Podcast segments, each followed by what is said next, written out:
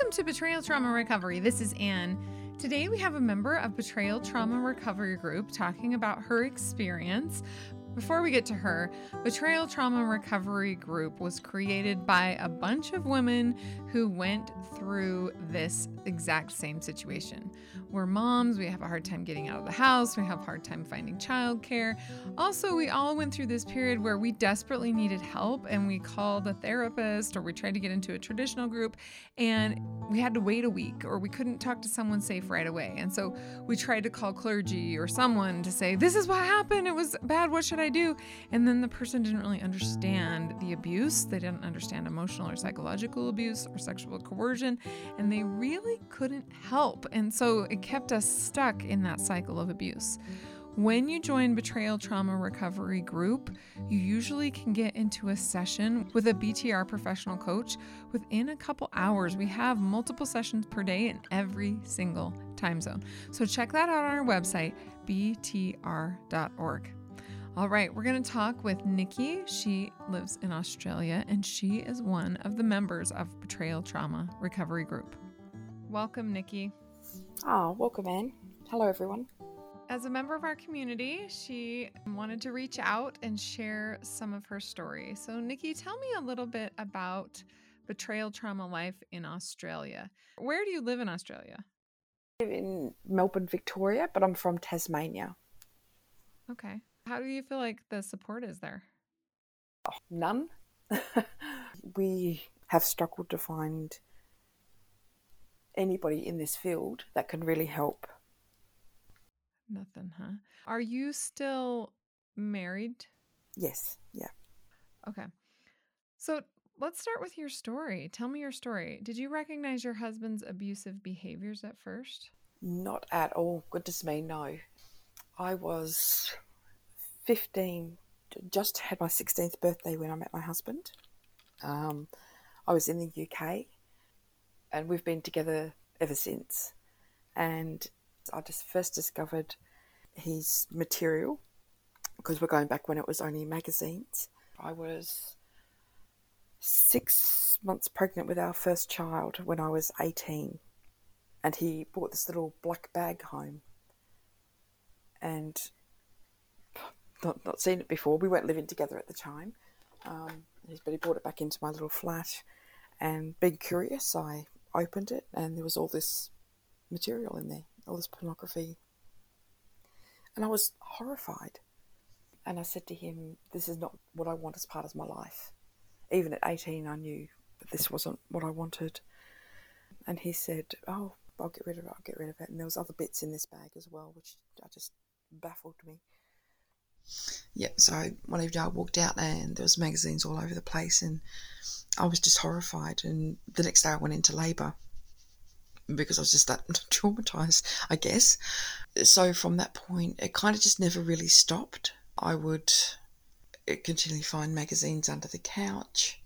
So no, I never really recognised the abuse, not until I started educating myself, really. And then it was when I came across the BTR Facebook page is when I knew really that what he was doing abuse. I mean, we tried getting help before. We'd gone to several pastors who were basically just more about the codependent model. But from what I'd seen, it's sort of like I'd done nothing except for protect myself and our children throughout our marriage. And try to protect your marriage, right? From the pornography, yeah. Yeah, and I didn't want our children to spend time with me and then time with him, because he'd pretty much gone down the rabbit hole. I didn't want there to be a point where he was left with them alone. Yeah. Before you found BTR, when you were trying to get help from other pastors and other things, what types of things did you do to try and improve? And if this didn't happen, then let us know. But did you try to be more beautiful, or did you work out more, or did you try to do the laundry better? Yep. I thought if I looked better, if I tried harder, if I loved him more, I learned about the love languages. I was always trying to improve myself, and even going to counselling to try and improve something. Yeah, I took it on board, but I think that's a lot more to do with how I was raised. Be a better wife. And then he wouldn't do this thing. So you knew about the porn. Did you recognize the other types of abusive behaviors like lying and manipulation and gaslighting? Could you identify those back in the day, or did you not kind of realize all that was going on too? I knew that there was lying and manipulation because that kind of goes in hand with sneaky behaviour, doesn't it? Yeah, there wasn't really until the internet came about and you could Google this kind of stuff that I became aware of it, really. It wasn't until much later in our marriage, really. So when did you realize that that common marriage advice, look good, you know, love, serve, forgive, make sure dinner's on the table, make sure the house is clean, you know, that sort of thing. When did you realize that that common marriage advice was not working and that things were not improving? Probably about 20 years ago. And how long have you been married? We've been married about 27 years. Okay, so 7 years in, you realize, wait a minute, this isn't working. What helped you come to that realization? I think it's shortly after we'd had intercourse, and I walked in and found him looking at pornography. I actually just thought he was deliberately trying to hurt me. That was my train of thought. And when you thought that, he's deliberately trying to hurt me, which they want to maintain control, they want to maintain their reputation, they want to maintain the relationship. But I don't know if it's deliberate per se, but sometimes it is. When you thought that, you also didn't think abuse way back then. Like, he's deliberately trying to hurt me, therefore he is abusive. You didn't have that full thought process, I'm guessing. No, not at all. It's only the abuse part has really only been, I think, the last 6 years that I've seen his actions as being abusive. Why do you think it takes so long for victims of emotional abuse and psychological abuse and this type of sexual coercion to understand the reality of their situation? Trauma. I think our brain sits in trauma because the person that you most trust, the person who you think will never hurt you, is the one that's doing it. And I think it's protection. I mean, I can't speak for everyone. I can only speak for me, because whatever your circumstance is, there's a part of you that needs to protect your own mind and yourself. And sometimes it's about time. Your brain or your body's just not ready to realise that this is what it is. Mm-hmm. There's also this education factor. You don't have an abuse class in high school along with math and English, right? And so many people think they understand abuse because they've seen a TV show where a guy beats up his wife or whatever, and they're like, that's what abuse is. And they don't really recognize all of the different covert ways that you can be abused. I think it's the gaslighting as well, because it's been going so long in my marriage. It's kind of like, oh no, I must have misunderstood what he said. Oh no, he's right, I've got that wrong. Oh, okay, oh, I thought you meant this, but you actually meant this way. Oh, all right. So you're second-guessing yourself all the time. Mm-hmm. Yeah. Yeah, that's interesting. So what were you looking for online when you found BTR on Facebook? I think we hit a crisis point in our marriage. Crisis point brought me to the fact that I was trying to seek some kind of support basically anywhere, because here in Australia it's very much like, oh, you'll be right, mate. So whoever you spoke to thought you were being prissy, really. It just wasn't cutting it. I just felt so deeply ashamed and hurt that I needed some kind of support and just wasn't getting it in the real world. So when I came across the group, it sort of changed the way that I view my whole life, really. So did you join Betrayal Trauma Recovery Group? Yes. So let's talk about that. How has it changed your life? Knowing that I'm not alone, being informed, because I've always taught our children that knowledge is power. Once you have power, you're able to change the way that you operate, change the way that you do things. So for me, that's been the greatest thing, being informed. and then being able to research that and having the facts behind it, which has been a great thing.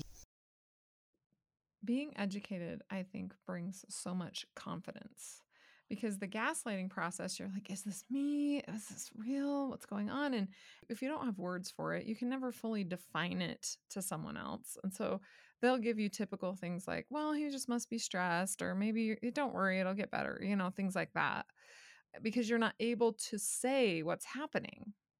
So getting educated, then you're able to actually talk about it. Having words to describe it immediately helps people understand what's happening.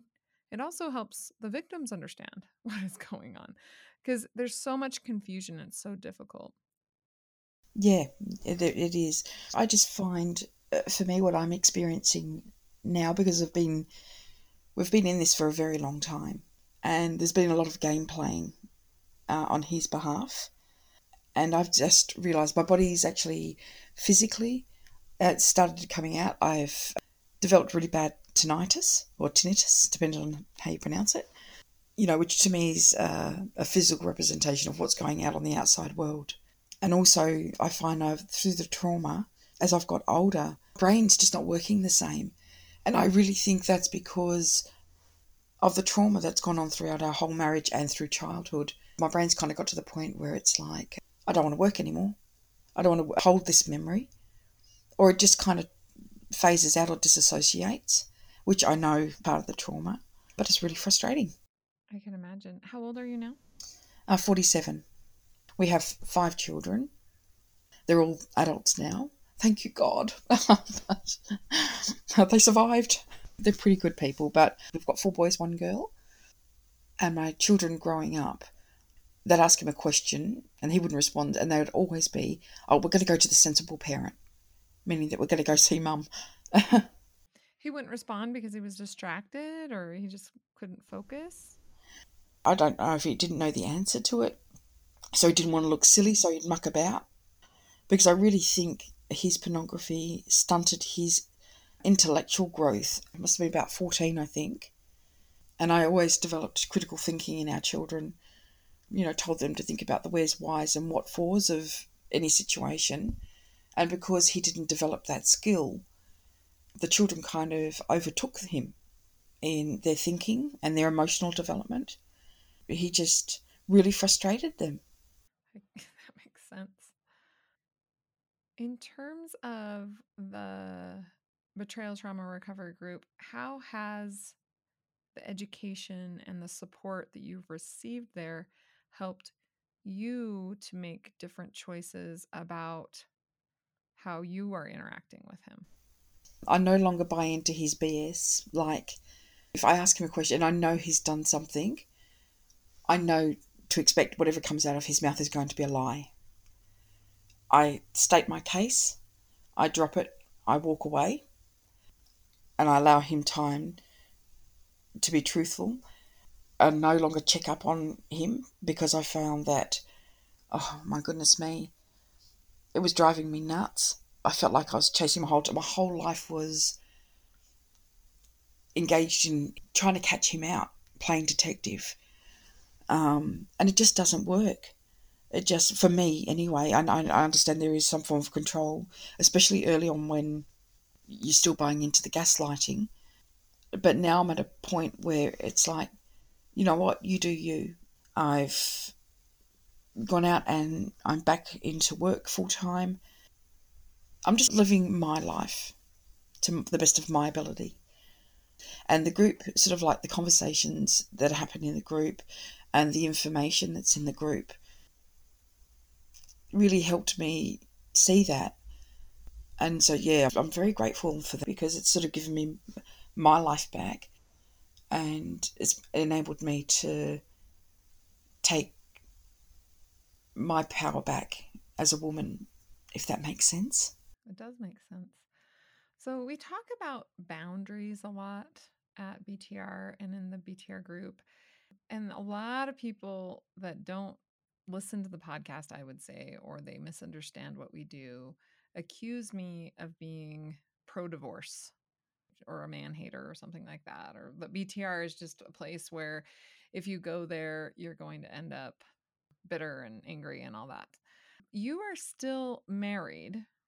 Would you speak to that a little bit and talk about how do you see BTR? Like, I see us as a safety first organization, right? Your safety is the most important thing, and you can figure out what that looks like in your own life. But could you talk to that point? I've never seen you say get a divorce or being a man-hater. You lay the facts out as they are. Whatever a woman does with that is their choice, their option. Yeah, what you do promote, though, is, are you safe? Are you okay?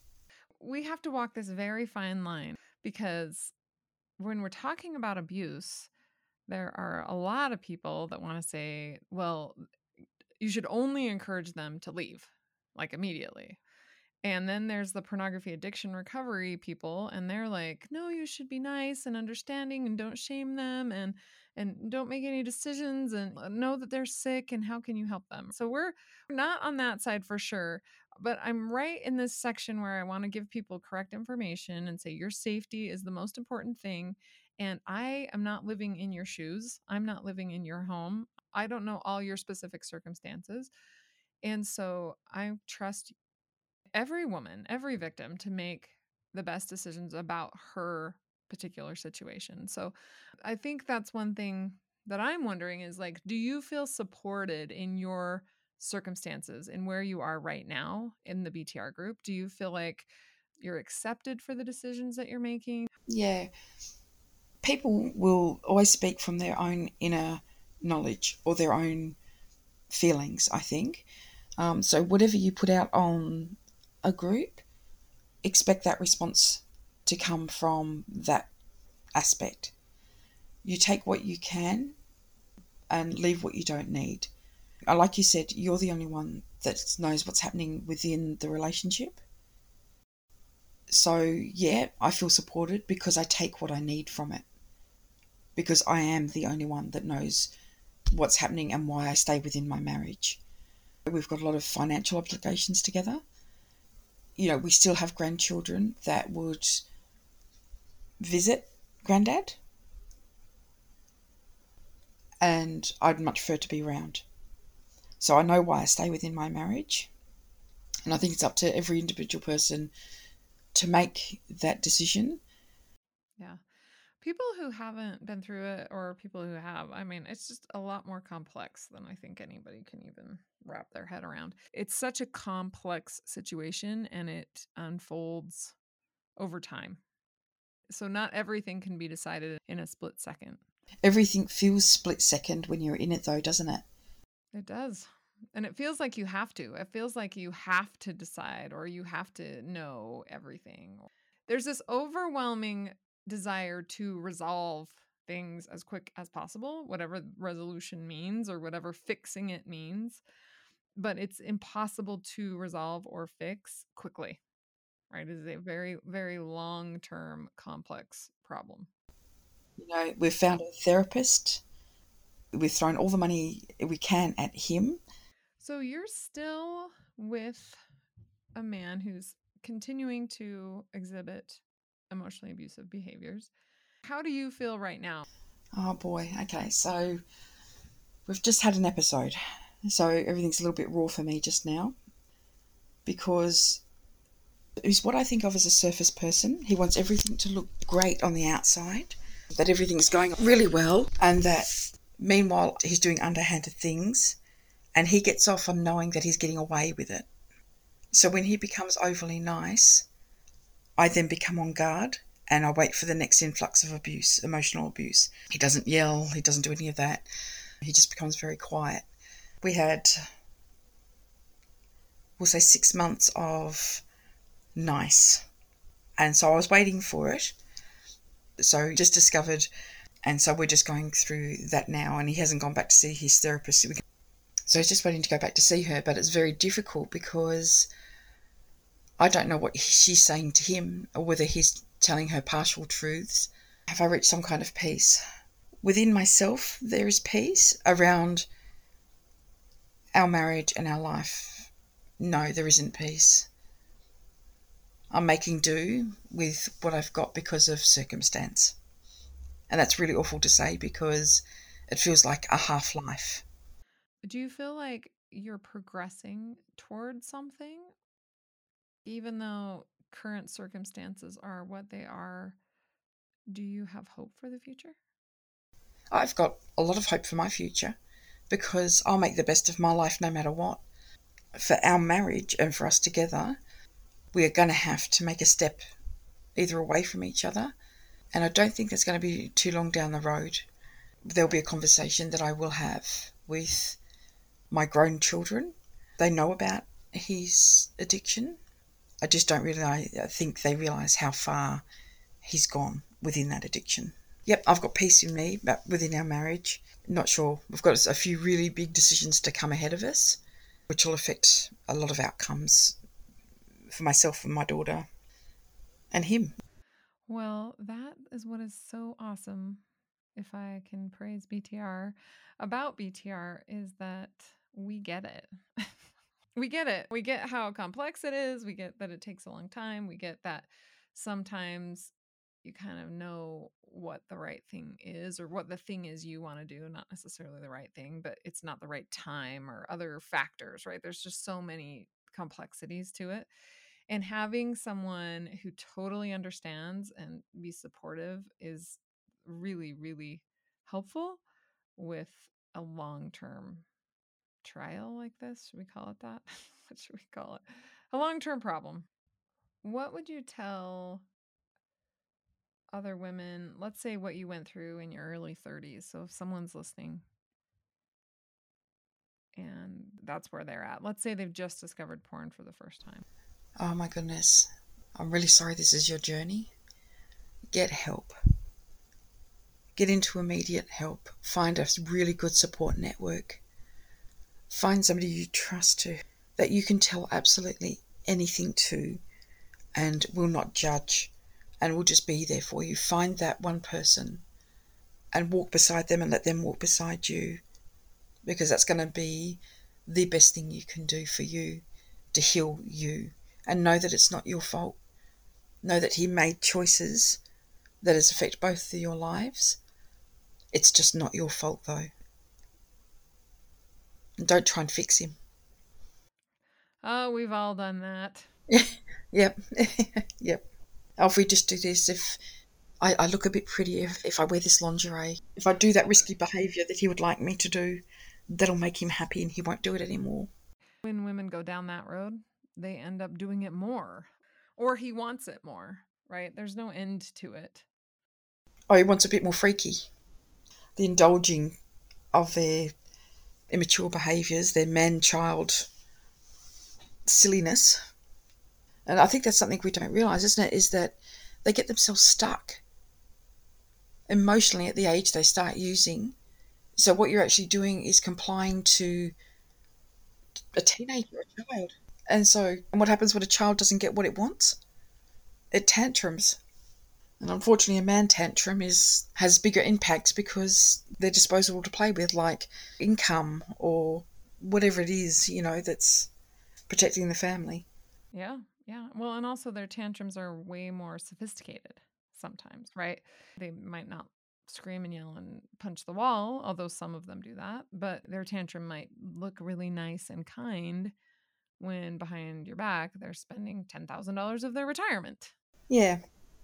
Or they've got a hidden phone. So they're happy to show you the phone that they've got, and all the while feeling quite proud of themselves that they've got a hidden phone, and that's what gets them off.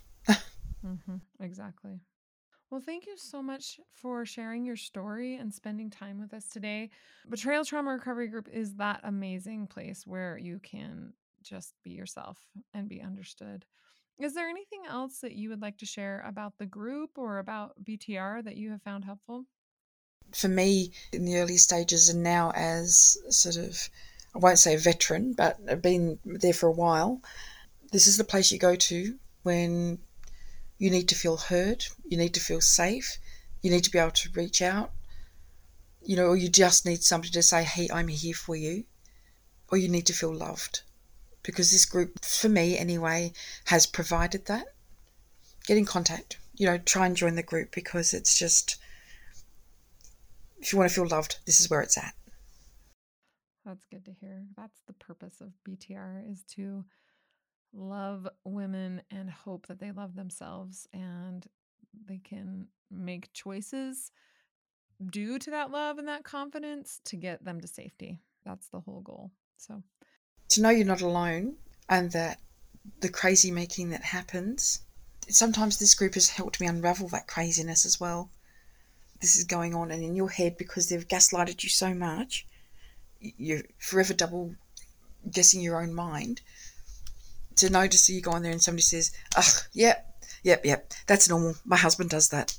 It's like, it's what they do. It's one of their little tactics, and you just come away thinking, "Oh, okay," and you're able to take a big sigh of relief to think, "Oh, I'm not that crazy after all." Yeah, no, you are not. You are a beautiful, amazing, competent woman. It's a cool place to be, right? It's a cool club to be in with all these awesome women. Well, thank you so much for taking the time to share your story today. And we'll see you in Betrayal Trauma Recovery Group. Thank you, Anne. If this podcast is helpful to you, please support it. Go to btr.org, scroll to the bottom, and click on Support the Podcast. Also, to those of you who have rated this podcast on iTunes or other podcasting apps, thank you so much. If you are so inclined and you haven't already, please go to iTunes and rate this podcast. Every single one of your ratings helps women who are isolated find us. And another huge thank you to those of you who have purchased the book Trauma Mama Husband Drama. It is a picture book for adults that really helps explain what it's like to go through this and some of the pitfalls that women fall into. There's a lot of information in the back of the book in the form of infographics, and it's really good to purchase for clergy or therapists or people who don't understand it. So go to btr.org/books, purchase your copy of Trauma Mama Husband Drama on Amazon, and after you receive it, please go back to Amazon and give it a 5-star review. Every single 5-star review helps women who are searching for this type of information on Amazon find it. That way they won't get, the information we got, like 5 love languages or whatever, and go down that route when they're in an abusive relationship. And that type of advice doesn't help. We've all done that. We want women to find BTR quickly so that they can stop the pain and the chaos right away. Thank you for your support. And until next week, stay safe out there.